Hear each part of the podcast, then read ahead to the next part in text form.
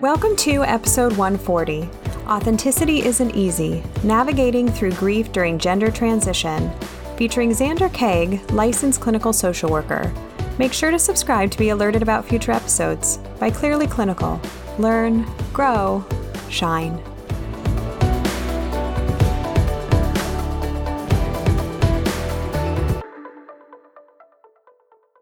Hello to our listeners. My name is Beth E. Riaz, and today I am excited to be joined by Xander Kaag.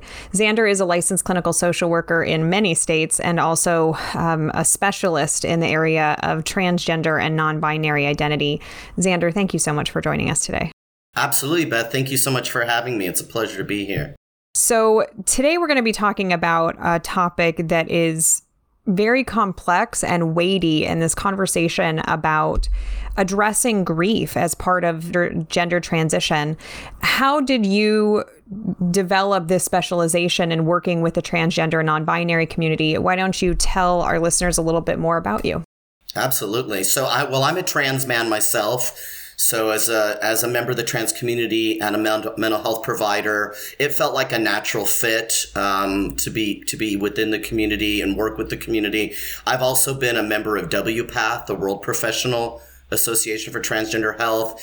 Um, I've been a faculty member with their Global Education Institute since 2017, and I'm now a mentor for people who are seeking that certification as a gender specialist through WPATH. So it, you know, it's both through teaching and through my clinical work. I did gender therapy for a while.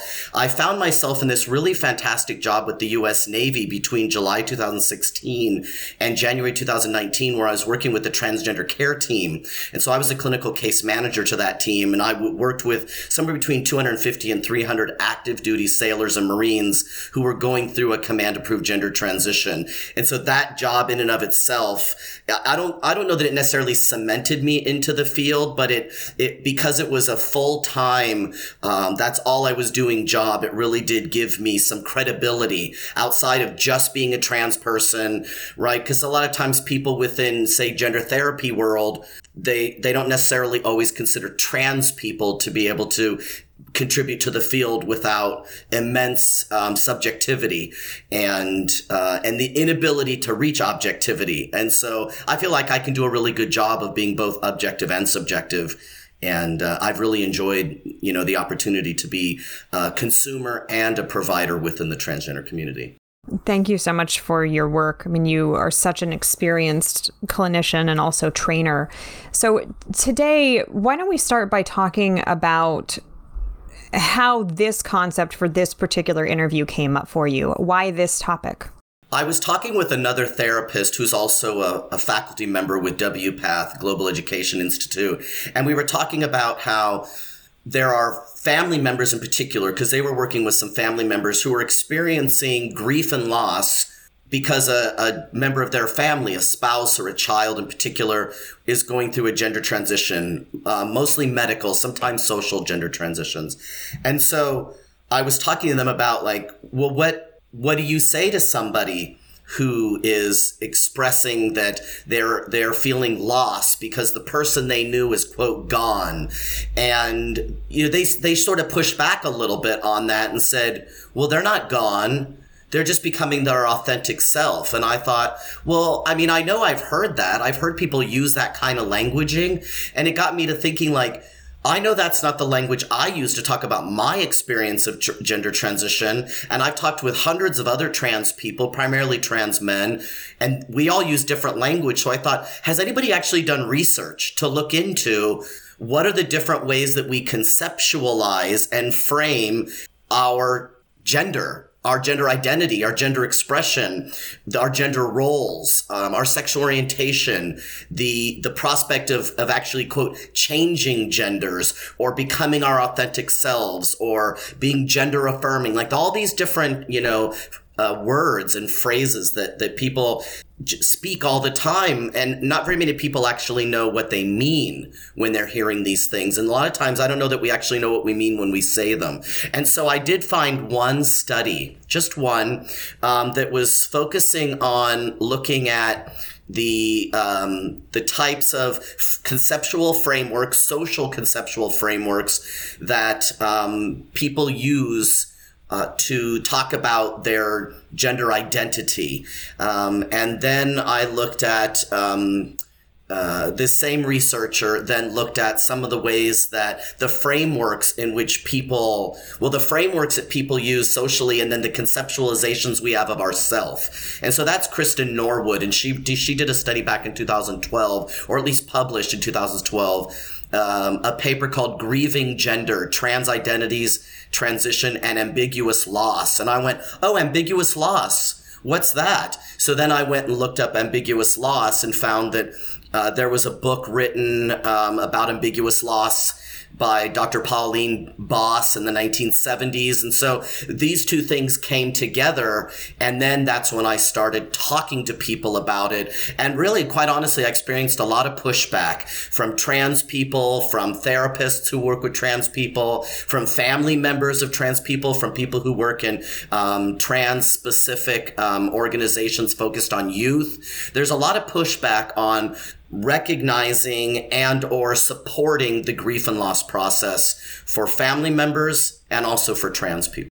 As you're talking about it, I'm thinking about that concept of the dialectic that both of these truths could be valid simultaneously that someone can be their authentic self while still experiencing grief and loss and going through this process of coming to authentically represent themselves in in the world in the community.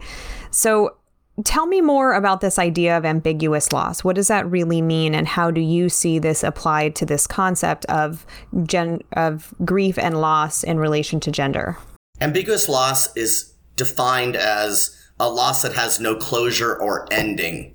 And it's broken up into two different kinds or two different parts. There's physical ambiguous loss, which can be summarized by the phrase gone without goodbye, right? So, like, um, maybe because of natural disaster or war or a plane crash, we've lost someone or something, right? Physical ambiguous loss. And then there's psychological ambiguous loss, which is goodbye without being gone, right? That, that phrase captured it. So, for example, dementia, addiction, or gender transition, right? So, for example, my father, he has dementia now, and sometimes he remembers who I am, and sometimes he thinks I'm one of his brothers.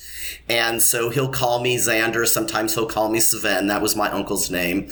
And so, you know, he's physically still present I'm still physically present, but my relationship with my father is not at all what it has been or what it was up to, you know, for the for at least 54 years of my life, right? So so he's not physically gone, he's still physically present, but I have a loss that I'm experiencing because my relationship with him has changed dramatically. So when we're going, when somebody's in addiction, the same thing can happen. It's like you can see the person, they're right there, but perhaps they're just incoherent. They're not, um, capable of of recognizing you know what they're doing or where they are sometimes with mental illness right? If somebody's in a psychotic um, episode they're you know they're they're there but they're not they're the same person that you know right? In how they are in that moment. With gender transition with all the different conceptualizations and frameworks right? For some people, this can feel like I can see my son or daughter, I can see my husband or wife, I can see my brother or sister, my mother or my father. They're right there. They're in the room with me. I can I can talk to them on the phone. I can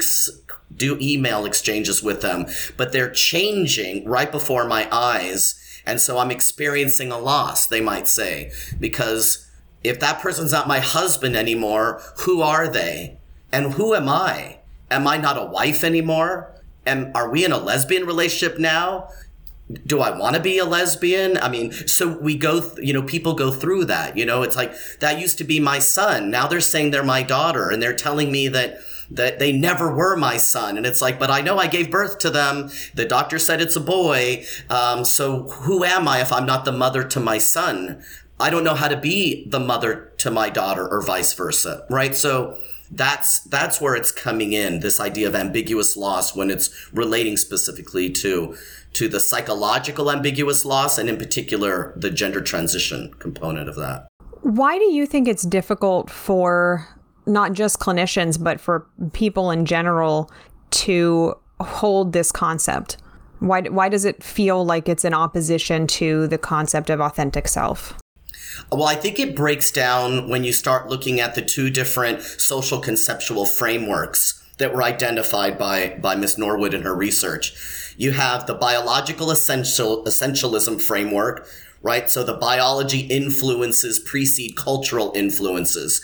So we have a, we have a sex, right? We have a chromosomal sex, a natal sex, a biological sex, a sex assigned at birth, right? There's a lot of different ways to phrase that. We have a birth certificate and the, the word male or female in most states. In some states, they're changing that now is recorded on that document, right? So biological essentialism. We're men and we're women, and some of us, we're male and female, I should say, and some of us are um, intersex or have a um, differentiation of sex condition where it's instead of XX or XY, it's XXX or XXY or YYX. There's a lot of different combinations. And then there's the social constructionism conceptual framework, right? That culture influences precede biological influences.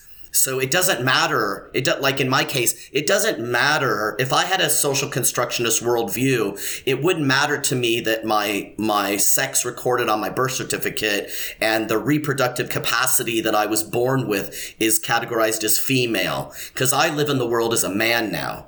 And so I can completely deny or reject or dismiss entirely this concept of biological sex. And I can just live in the world as a man, as a trans man, a transgender man, a transsexual man, right? There's many different ways to talk about it. Whereas there are going to be some people who are going to say, no, even trans people who say no, biological sex exists, whether you call it biological or natal or chromosomal, right? These things are within biology, the science of biology. And so, for example, I could say, I live in the world as a man, my sex is female.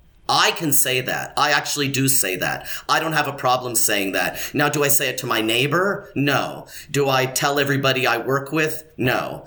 Um, but I tell my doctor. I want my doctor to know what my birth sex or natal sex is because they it might determine which medications they prescribe to me, the dosage of that medication, the delivery method, the the, the interval in which I take those medications. So I, I do want them to know that, but it's not necessarily something that everybody needs to know know about. So when you think about just the different way that people conceptualize, there's a lot of tension between biological essentialism and social constructionism. There is a way to overlap it a little bit, but most people find themselves in one or two of these groupings. And you're saying that because of these groupings and kind of the steadfast adherence to one or the other, that's where it crashes into this idea of grief and loss, depending on how you're conceptualizing gender. Well, it's so you go from the, the conceptual frameworks of biological essentialism or social constructionism, and then into a conceptualization of self right? And so, um, uh, based on the research, there were two conceptualizations of self identified sovereign and social. So, the sovereign self identity is inborn and independent of the body. So, people who have a sovereign uh, self conceptualization might talk about things like a soul or a mind, right? That, that, that their, their personhood exists within them in this non um, physical way, the body way. And then a social self conceptualization, um, identity is malleable, right? Material and observable, meaning my body, how I appear to other people socially by the clothes I wear, the way I style my hair, whether I put on or not put on, you know, makeup on my, my face. Uh, the the intonations I take with my voice, right? So the sovereign self, the beyond the body, or internal to the body versus social self, which is the external, what we show to the world, what is observable by others. So it's like those frameworks, those social uh, frameworks, and then these conceptualizations of self. When you look at those those four things, right? The two frameworks and the two conceptualizations, it turns out that there's four different sense making frames that can come out of that because of how you link the, the two from one to the two with the other. So in the research, it goes into um, some great detail about these four different transition sense making frames uh, labeled as replacement, revision, evolution, and removal. And so, based on the interlocking between, well, what what's the difference between having a biological essentialist and a social self conceptualization? How does that manifest? versus somebody who has biological essentialism as their conceptual framework, but self sovereign so conception of self. The next is evolution. That's if you take a social, that's for people who take a social constructionist, you know, worldview, um, meaning man woman not male female right? Social constructionism. And then you you merge that into somebody who has um, either a social or sovereign self. And then the last one is removal which is it's unanchored by either frameworks um, or concepts. It's it's like it's individuals who completely create new meanings for themselves um, that was one of the that was the fourth um, uh, sense making frame that was identified from the participants in the research. So I thought that I found that really interesting, and I see that that's that's a fairly common thing, especially nowadays, right? This research was done in 2000 or published in 2012. But if you think about 2021, there's a plethora of identity labels that people have now. There's a lot of this self sense making. But I would imagine that some of it is still influenced by social conceptual uh, frameworks and also by uh, conceptualizations of the self. It's just that we don't talk in this kind of language. Uh, you'll probably hear people more often than not say that are trans say, I don't really know how to describe who I am and how I feel and how I came to understand this about myself. It, it's quite complex and convoluted, honestly. I, I don't necessarily feel comfortable in explaining or describing it um, most often. It did help to find this research because at least it gives me an idea of how how one person was able to make sense out of the research that they gathered. But it's not like I've committed to memory and I can just say, "Oh yeah, I have this framework and this conceptualization," um, because I, I don't tend to talk that way, and I don't, you know, that's it's very academic. Um, so I'm, I'm still trying to make my own sense out of it without completely um, crafting my own, um, you know, meaning making. I haven't done that either. I'm just not sure where I where I where I am in all of this different um, sense making. For you, as someone who works predominantly with people who are either in transition or you know are, are working through gender how do you talk about this? Because what you just said is so heady and academic. How do you frame that in terms of psychoeducation to make space to talk about this complexity in the therapy room? Well, part of what I do is I listen to the languaging, right? I listen to the words that that clients use because people it's pretty it's pretty common for people to use language um, that suits them at least for the time being, and and and we can we can um, cue into that, right? We can pay attention to how are they describing their experience? What kinds of words are they using, right? So if we think about the biological essentialism being about our sex and we think of social constructionism being about our gender, well, how are our clients talking? Are they using language that's more foundational to a biological essentialism? Are they talking about right their sex versus their gender right are they transsexual or transgender that's that could be in and of itself, that's a controversial question to even ask.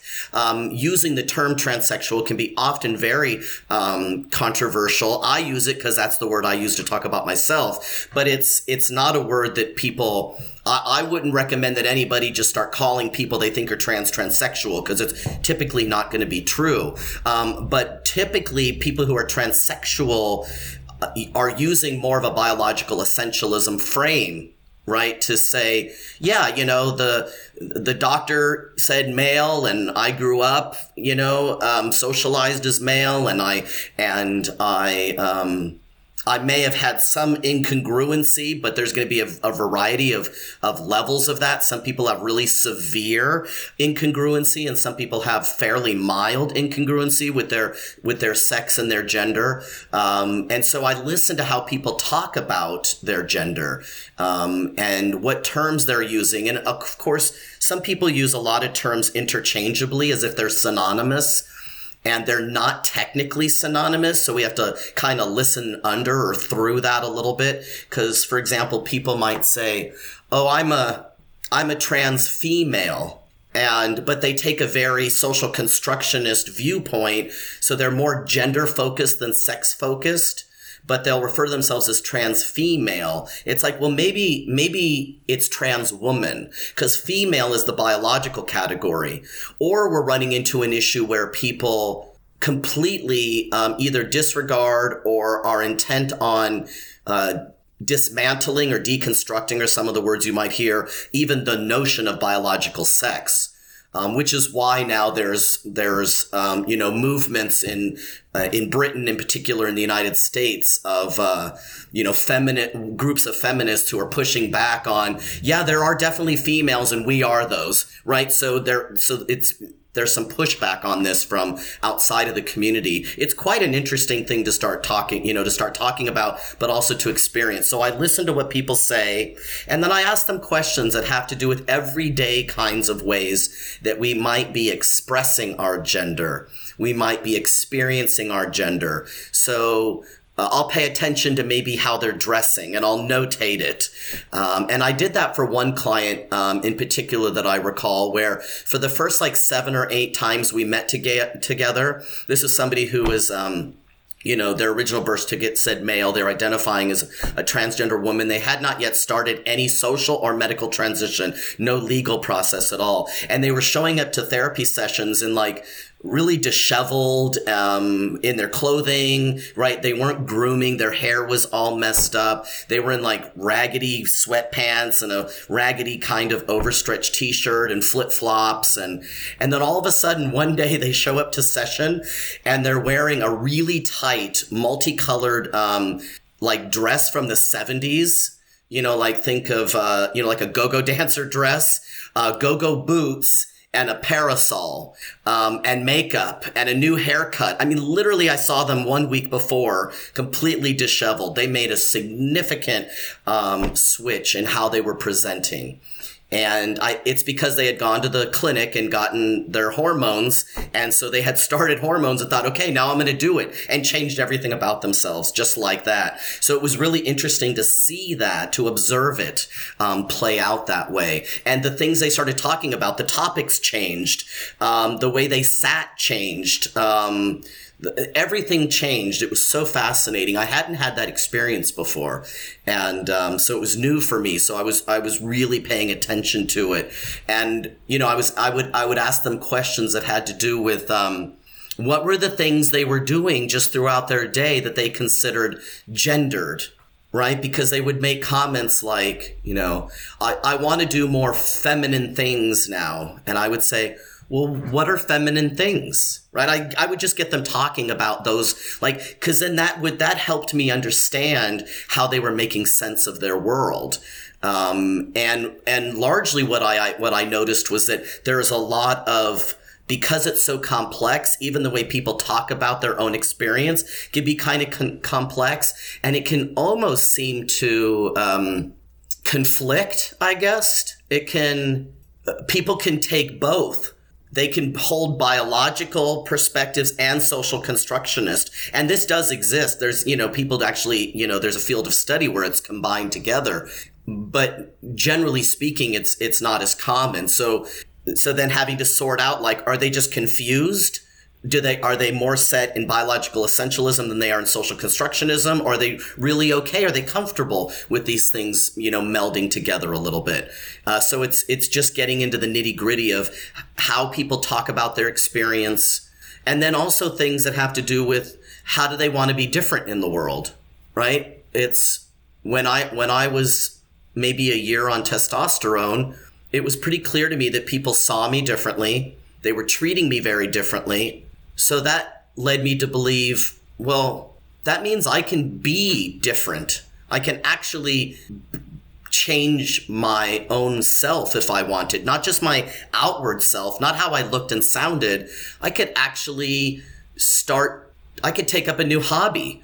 I could um, join a different kind of social club. I could get involved in you know activities that i had never either been interested in like or maybe i was interested but i saw that it as being like not not something i wanted to do because maybe it was too feminine or it was right there are all kinds of ways in which we get to reinvent ourselves and there might even be some trial and error with that you know sort of like in adolescence with teenagers they go through trial and error with uh, what they wear and thinking that they might like boys or girls and oh it's actually both and oh there's more than just boys and girls and right the, the shifts and, and turns and twists that come with adolescence. We get to do that um, as adults which is both exciting and you know can be somewhat painful you know socially and and psychologically for our listeners, John Sovek had joined me and we had this conversation about the continual coming out process. And so I want to point you to that as another resource. As Xander and I are having this conversation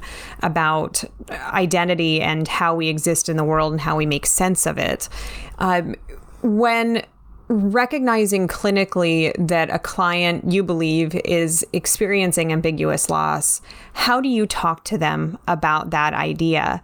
Um, I know it's something in my work that I see frequently. I see it with family members as well. And this idea that we had whatever concept growing up or, you know, in having this child and one day they'll be married and to a nice man and, you know, whatever that was. And all of these ideas, that there's this, this concept of loss. But for you, how do you talk about that with clients and with families? How is it different? How is it the same depending on who you're talking to?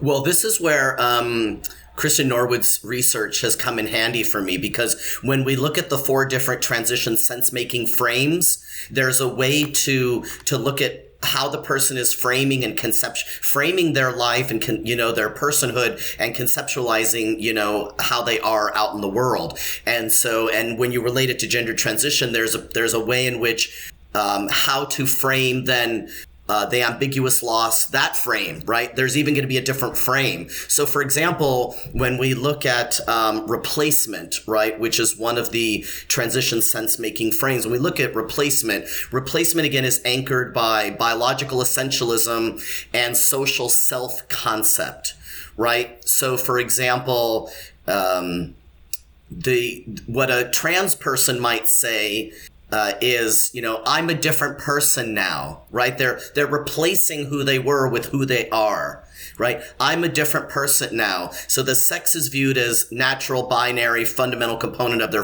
of their personhood because they take this biological essentialist viewpoint. I'm a different person. I've transitioned from female to male or male to female is another thing you might hear someone say, right? Male and female are considered fundamentally different categories of personhood from being a man or a woman, right? In this replacement frame. So for ambiguous loss, it's looking at grieving the loss of the self, the, the, the, the, the self that's being replaced so that that's that's where the lost would go. Like so somebody you know the idea of like i had a parent might say i had a blue haired blue eyed daughter and now i have a blonde haired blue eyed son. Um, right? So they're they're trying to frame their world in this replacement mode from this to this. And so the ambiguous loss is well that that person that they quote lost right? The person that's being replaced. Um, a lot of people, you'll hear trans people say, you know, I'd psyched myself up for the transition, thinking I was just going to be like a, a personality change. Um, I would grow a beard, or I would, you know, I would, I would grow breasts, whatever you know direction people are going in. Um, but then all of a sudden, they didn't expect that they would feel grief at the fact that they were losing their relationship as father to their child, or husband to their wife, or mother to their child, or wife to their husband, or wife to their partner, right? If they were in a lesbian relationship. So right, so it's like they're, they, that's the loss they're experiencing is they're experiencing because I'm not that anymore. I'm now this. And so if you go into the revision, that, that sense making frame for gender transition, it's still biological essentialism, but now it's in the sovereign self right? And so you might hear people say things like, um, they're the same person on the inside, or I'm the same person on the inside, right? So sex is viewed as an internal component of personhood. Their anatomy, their chromosomes, their hormones, they don't identify um, or they don't indicate, you know, whether someone is a man or a woman. And you'll hear people say that, like that's a fairly common thing, you know, or people might say, I've always been a man uh, or male, or I've always been female. And so with the ambiguous loss, the focus there is um, that maybe what's happening is somebody is partially avoiding grieving the loss of that self right? Because they've made a revision. Instead of a replacement, they've just revised. I'm still the same person. I've always been. Even though they may start to look and sound very differently, that to them is inconsequential, right? Um, and so, so there, there might be a focus on making sure that there's not some sort of uh, grief that maybe it's not you know make sure that it's just not being avoided um, instead of just accepting you know on the surface like okay you're still the same person inside. Um, but then when you go to the evolution sense making um, frame for gender transition now this is social constructionism and then it's sort of a hybrid of social and sovereign self. And so you what you might hear people say are um, I'm progressively changing into my authentic self or they they're now their authentic self. Um, you might also hear people say things like, "I'm both the same and different." Right? This is getting to your point about what if it's both, right? I'm both the same and different. So with the I'm progressively changing into my authentic self, or I'm becoming my authentic self, right? The before self leads into and is part of the after self. So it's not a replacement and it's not a revision. It's just a natural evolution that they're going through, right? That's how they're making sense of it. In the I'm both the same and different, right? The the male and female are divergent yet compatible, right? They can they can um, identify or occupy both identities, just not at the same time. So you might hear people um, who are maybe non-binary, gender non-conforming, gender fluid, where they they kind of feel a sense of like, well, I'm kind of male some days and I'm female other days, or I feel more like a man or more like a woman. They might even change the way they dress. For them, it's more of an evolution, and so loss is a little bit neutralized for people that may have this gender transition frame um, because in some ways they're gaining something um, that's new because they're they're evolving. They're they're there's something different about them that's new and exciting um, that doesn't cause the same sort of um, uh, maybe internalized sense of incongruence or dysphoria um, or the external right? So so, you might hear somebody say, you know,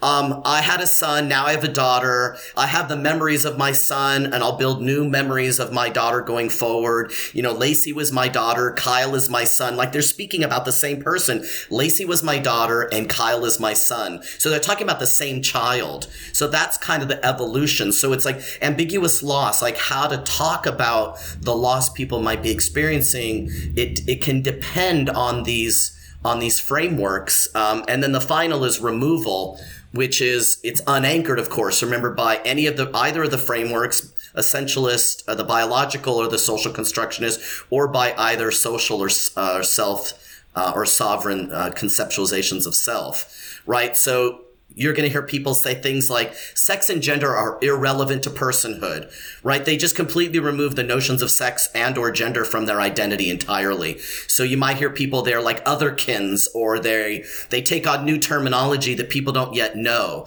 So they're not easily sort of pocketed into something that people go oh i know what that means. Um, or they'll say i'm neither male or female right? People say that. You hear people say it all the time. They're creating a non-sexed gendered self right? So some people create a, like a new identity, a new gender. Some people just reject gender and sex altogether, right? So the ambiguous loss focus would be, um, uh, for some people, this also would then help them to somewhat avoid, or it might even alleviate a sense of grief and loss because if you can just sort of reject it all, um, you might not feel the need. There's nothing to grieve that doesn't mean that there won't be grief, but in this framework, it's harder to see um, that that process. So you know because some you might say to yourself well how do i reconcile losing my dad but keeping my dad at the same time? Right? It's it's even more ambiguous in some sense but it it the loss doesn't seem to be as tangible right? Um or I used to think I had a daughter who became my son, but now sex has become irrelevant to my perception of Jackson, right? It's just Jackson now. It's not the son or daughter. It's not even the child, right? It's like Jackson. It's this, it's this person. Um, so it, it, again, it's, it's still complex. Um, and it would, it takes time to really feel comfortable. Um, thinking in this way, talking about it. I mean, maybe even people can hear me as we're talking. Like it, it doesn't just roll off the tongue. That's for sure. It is still fairly heady and academic. But when we get down to these phrasings, right? I'm neither male or female. I'm both the same and different. I've always been fill in the blank. Or I transitioned from blank to blank, right? These are phrasings that we've heard our clients say, you know, if we do, if we've done any significant work in the trans community. So when we think about just the phrasing, then that will help us recall what the sense making framework is and what the ambiguous loss focus can be. Within the community, tell me about these different sense making frameworks and how they either complement or kind of crash into each other about the quote unquote right way to view oneself. Well, there are going to be a lot of collisions because we all make sense of our world very differently, right? Just within the human population, there are many, many, many worldviews. And so you know, there are people that we share a worldview with, and so we tend to cluster together with people who share our worldview. Um, but we are aware that there are people who have other worldviews. Well, there's it's going to be no different within the trans community, right? Which is made up of many, many, many different identity groups, and so we're going to have people that make very different sense of the world. They have different moral foundations. They have different core values. And so we bring, right, that part of ourself um, we bring into our, you know, it's part of ourself as a trans person. So we, we're bringing this whole complex person you know ourself into the trans community. And so we're going to uh, encounter other trans people who who are adamantly opposed to how we make sense of the world and how we make sense of our own body and our experience. We're going to meet therapists who um, who have a worldview and a conceptualization that's very very different. And and if we don't if we don't get um, to a place where more of us can be open to and hold that there's many many different ways to make sense of the world to make sense of our being and to make sense of our identity and those expressions of that identity um, without that i think we're going to have people who are going to be either um, misdirected they're going to lose direction. Um, I think there are going to be people who are going to experience more gender dysphoria than maybe they need to because they don't know that there's so many different ways that they can frame and conceptualize themselves because they've been given you know, a packaged deal. Here's how you should conceptualize yourself and here's how you should frame your experience. And that's it, right? That's the only way to do it because you know, that's the dominant narrative, um, you know, in the trans Twitter universe. And it's like, that's just not the truth, right? That's so, so I think it takes a certain amount of self efficacy. We really need to be able to um, know exactly what we need and want, and we need to advocate for ourselves. We need to be able to set boundaries. We need to be able to, right? We, these are things we have to either learn or we need to cultivate. We need to go seek people who can help us, you know, um, hone those skills or else we're going to be like a pinball in a pinball machine just getting whacked around by people who are who are directing us uh, into how to be the right kind of trans person and um, that's not going to work for um, a large number of people. A large number of people in the trans community are going to be grieving um, what are what I would phrase as gendered meanings. Right? They're going to be experiencing a loss of gendered expectations and a, a loss of gendered relationships and a loss of gendered identities. Right? These are things that we live these things. Now, is this going to be as true for a 14 year old who's going through a social transition as a 54 year old who's um, you know, a relationship is ending and they're starting a medical transition? Absolutely not. necessarily right so we, we we have to hold in in mind the context of the person the place and and the time but in general right if we're married there's a particular set of expectations whether we buy into them or not, whether we adhere to the social norms associated with marriage or not, they're, they're external to us as well. And we may be married to somebody who holds more traditional views of things than we do about gender.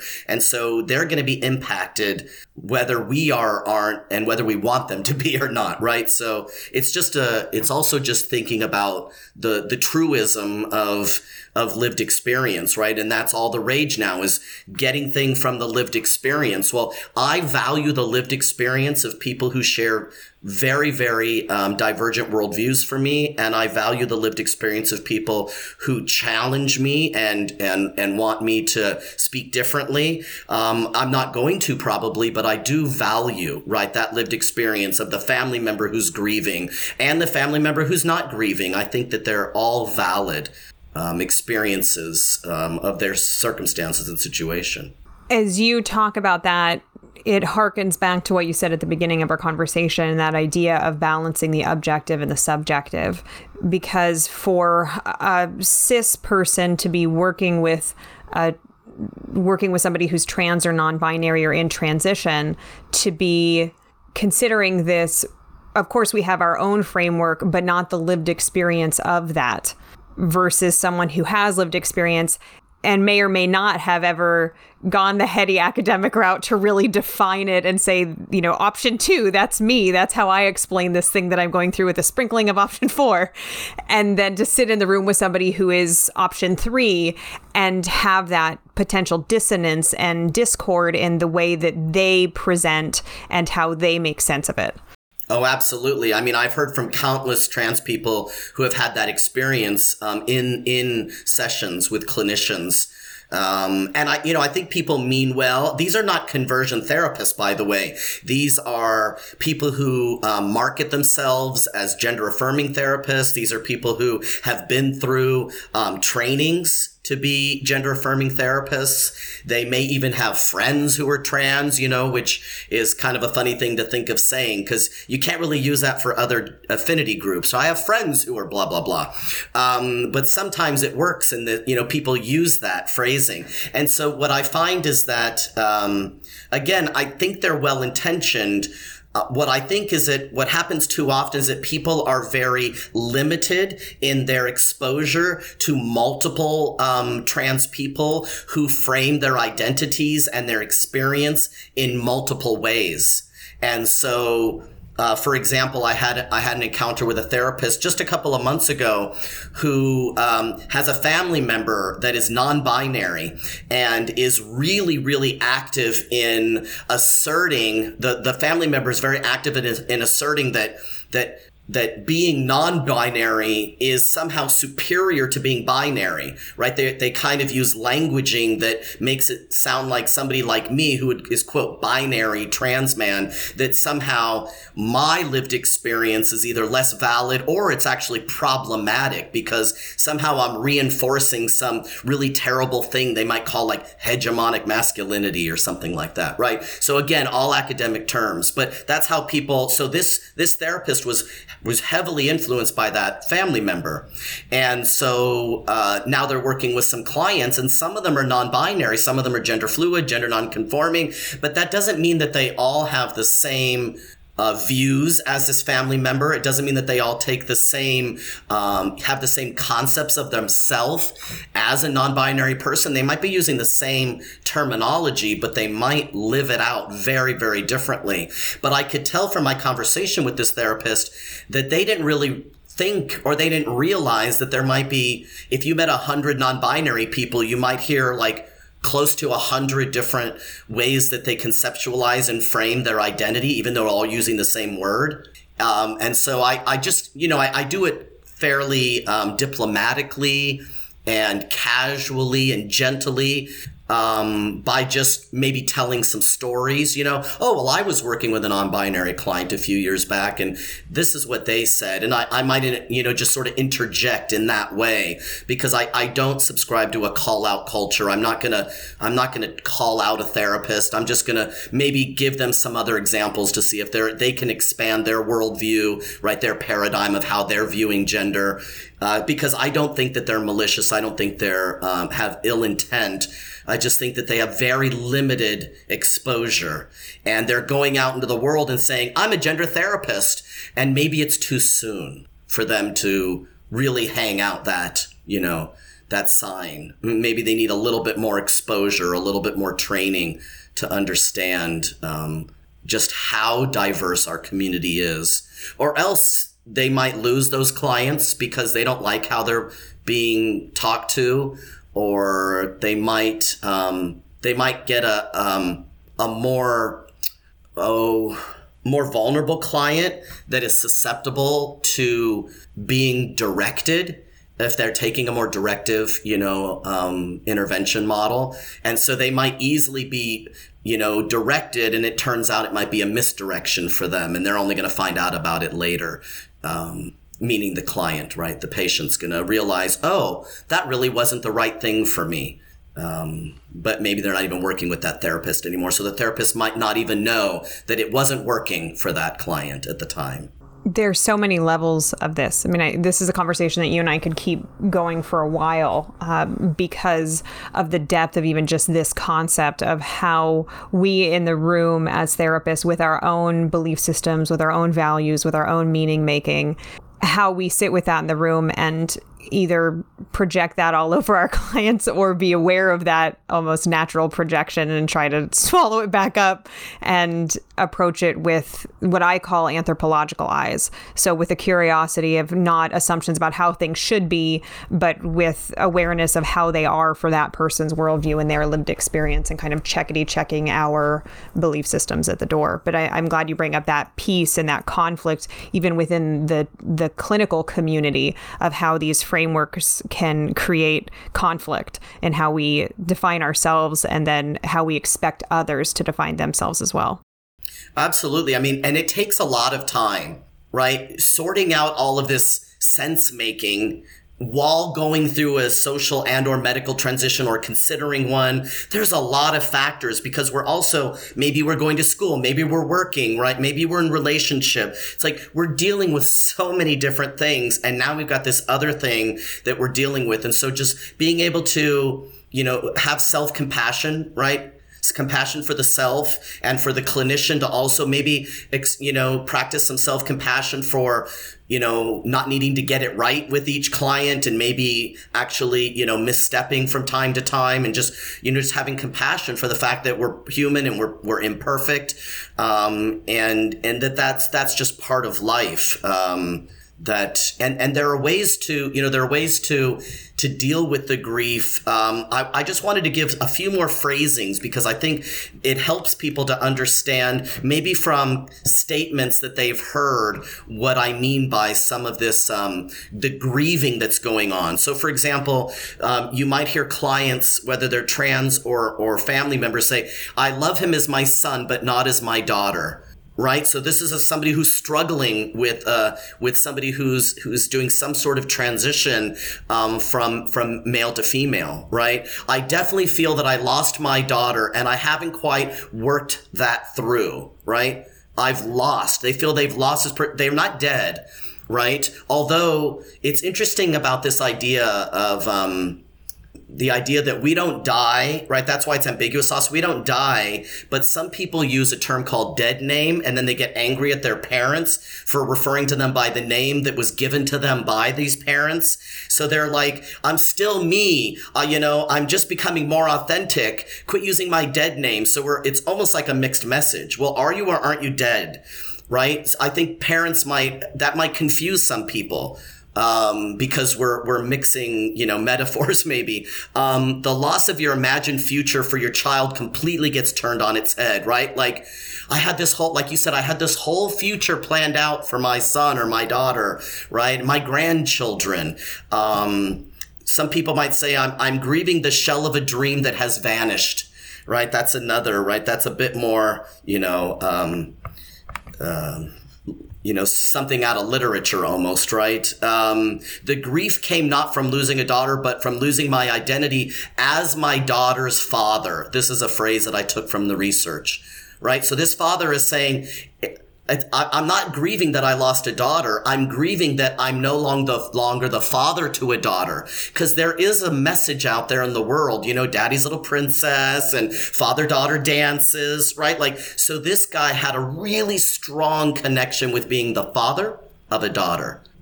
I don't know if he has sons. Maybe he doesn't know how to be a father to a son. How, how are you a father to a son who is now well past the age of, you know, tossing the ball in the front yard as, you know, to use something really conventional. Um, my ideal life included having a husband, a man who took the lead. Now it's 50 50. I've lost my ideal notion of a marriage, right? So here's a, here's a wife, right? Married to a husband, right? A woman married to a man and, she wanted that conventional sense of a marriage and she had it right? Her husband did take the lead. Now her husband is going through a gender transition and wants to um, doesn't want to take the lead anymore doesn't want to fulfill the the gendered expectations of a husband of a man in a relationship. And so now this this wife right this woman is completely um, destabilized in her own sense of self and her marriage right? So these are things that we might hear people talk about, right? This is the non-academic heady stuff. So if we're listening, right, we can just be listening for how people are talking about their experience and that and then maybe we can go back and say okay it sounds like they take more of an essentialist than a social constructionist you know um, frame or worldview of them you know so we can do that and then we can mirror that back not using academic language in terms of recognizing that statement that indicates ambiguous loss, I know there are lots of different perspectives on this, but I'm curious through your lens in the work and the research that you've done, what kind of quote unquote resolution do you see in relation to ambiguous loss? What does that mean? And and I this launches into its own conversation about what is loss, how do we resolve it, and what does resolution mean. But I'm curious for you when you when you're working with someone, what are the phrases that let you know okay this person is working through this or maybe has worked through this for now if we're looking at coming out as an ongoing process um, what does resolved ambiguous loss look like yeah that is a whole big whole big topic. Um, what I can say is because I'm not an expert in this subject of ambiguous loss by any mean means I'm just I've dipped my toe into how it how it um, relates specifically to gender transition. I'm I'm I'm I'm hoping to get a lot more um, knowledgeable on the topic. That's for sure because it is quite um, complex. I think you know when we were looking back at some of the frameworks for how people were making sense of of their gender transition, right? The replacement, revision, evolution, and removal uh, sense making frames. There, there were a couple in particular, um, evolution and um, removal, that were that for some people that's just where they start, um, and and in in those two sense making frames, there seems to be, at least based on the research, there seems to be uh, a much milder experience of of loss.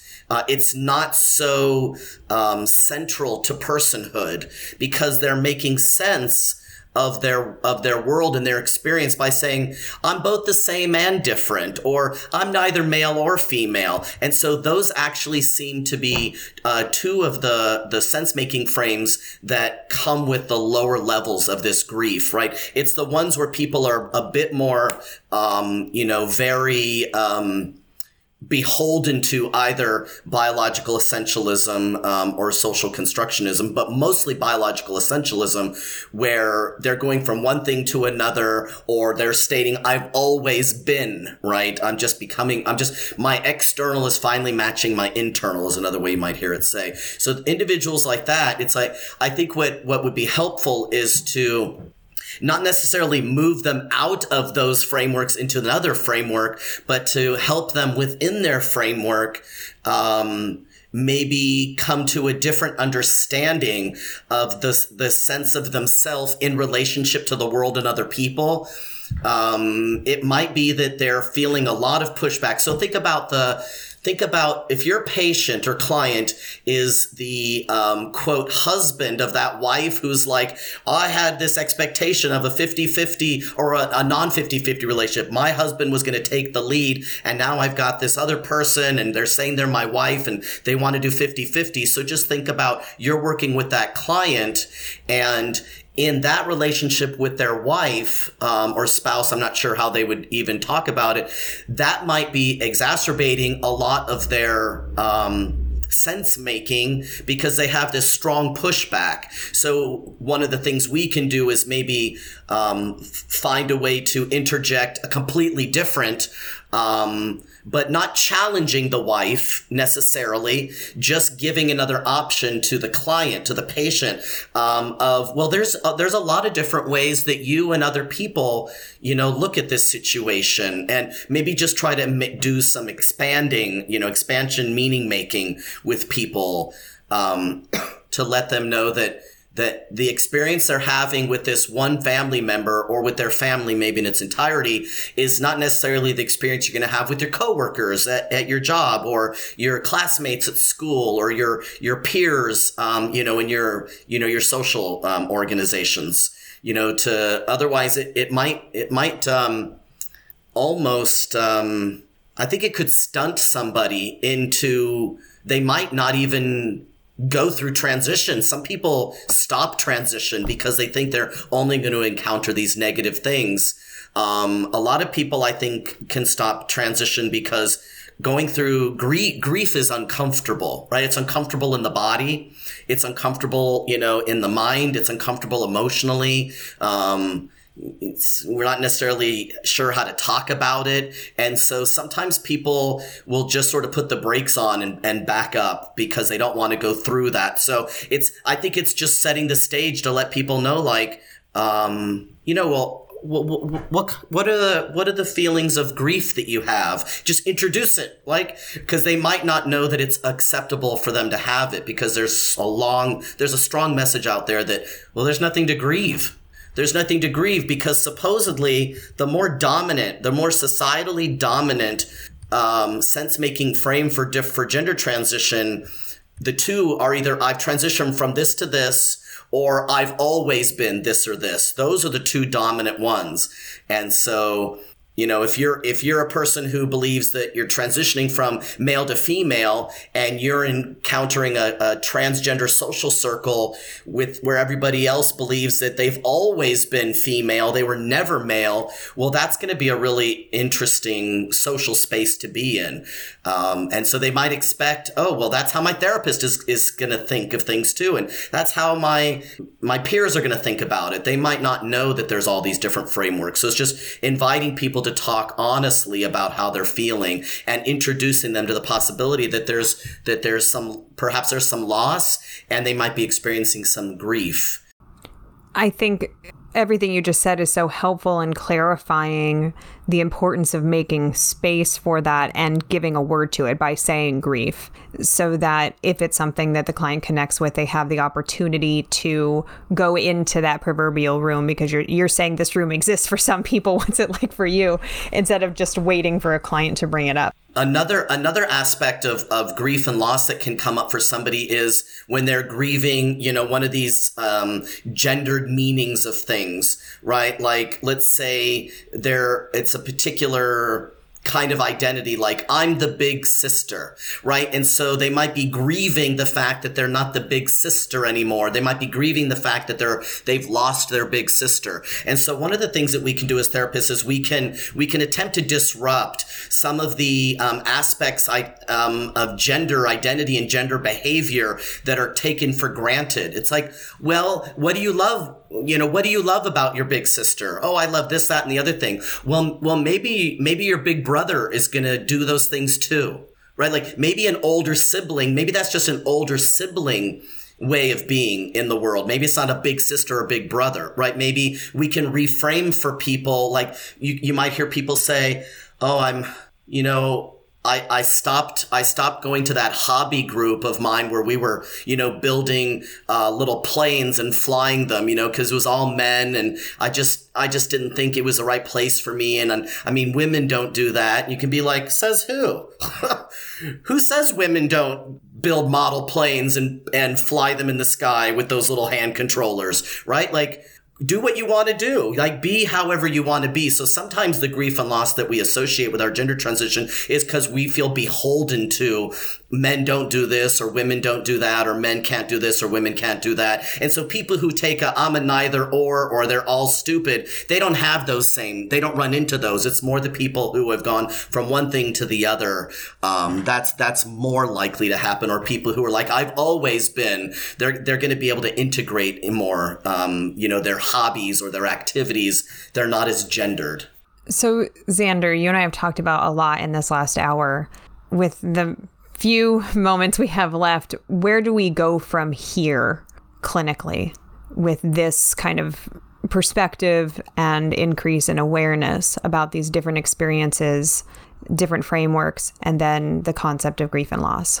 Well, I can definitely recommend. I'm I'm a big reader, so I'm going to recommend some some um, reading material. So I would definitely recommend that people read "Ambiguous Loss" by Dr. Pauline Boss, B O S S. Um, I definitely recommend that people read Transgender Emergence from Arlene Istar Lev and LCSW. Um, and so this is talking about uh, the developmental stages, but within the context of trans people and, and trans um, identification um, and, and, emergence. So Transgender Emergence uh, is another book I'd recommend. And then I would also recommend that people um, go online and locate the um, the Kristen Norwood um, essay that was published in 2012, Grieving Gender, Trans Identities, Transition, and Ambiguous Loss.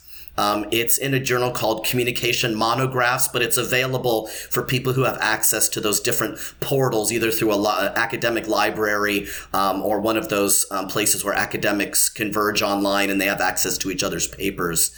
Um, so, so that's definitely a place to, to look into that um, because there's so much information. Like in order to in order to deal with and talk about ambiguous loss, it's good for us to get a very very good understanding of what it is. And I say, why not go back to the source? Who wrote the book on it? Who who basically quote discovered ambiguous loss? So a, a lot of reading would be my recommendation because that's my go-to. Um, and then and then additional trainings just in things that have to do with trans people, mental health specific. So for, for you know, I mentioned earlier, I am a faculty member with the WPATH Global Education Initiative um, or Institute. They're changing their name, but it's not the only one. There's a there's a new certification program out of Texas called the Queer and Trans Affirming Professional Certification Program. The first cohort is going through right now. I'm I'm also on faculty with them. There's lots of trainings that you can people can do online.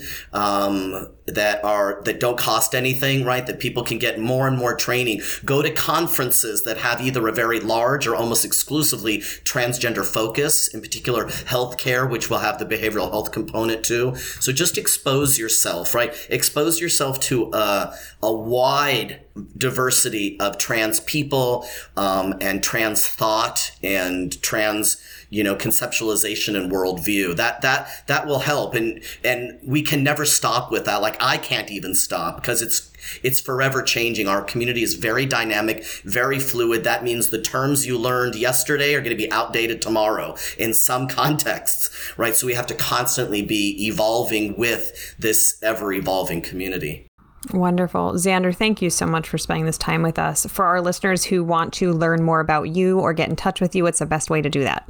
I'd say the best way would be through LinkedIn. Um, it's the only social media that I have. So if, if people go to LinkedIn and just type in Xander Keig, K E I G, into the uh, that little search box at the top left, I also have a website so people can go and look at some of the things that I've done over the years. It's xanderkeig.net. Wonderful. Thank you so much, Xander. You've given all of us, I think, a lot to think about and also um, to work on uh, in conceptualizing these not only for ourselves, but for our clients and how we show up in the room and make space. Well, and my hope is that the, the this idea, these ideas of the conceptualizations and the frameworks, right? That they're also fluid, that they're dynamic, that people are going to maybe think of new ones. They're gonna they're going to expand on the ones that have already been conceptualized, right? People will do more research, right? It's like it. This is from 2012. Like, what does the world look like now? It's very different. So I would it would be great if somebody repeated, right? Maybe and did a, a, a larger cohort of participants. Like, let's find out. Do these still stand true to this day? And what else? What else haven't we learned and what can we know? Awesome. Thank you so much, Xander. You're welcome. Thank you, Beth. You've just finished listening to another exclusive continuing ed podcast by Clearly Clinical. If you like what you just heard and you need continuing ed credits, please visit us at clearlyclinical.com to check out our one year membership where you'll have access to our growing library of continuing ed podcast courses. Clearly Clinical, where our goal is to help you learn, grow, and shine.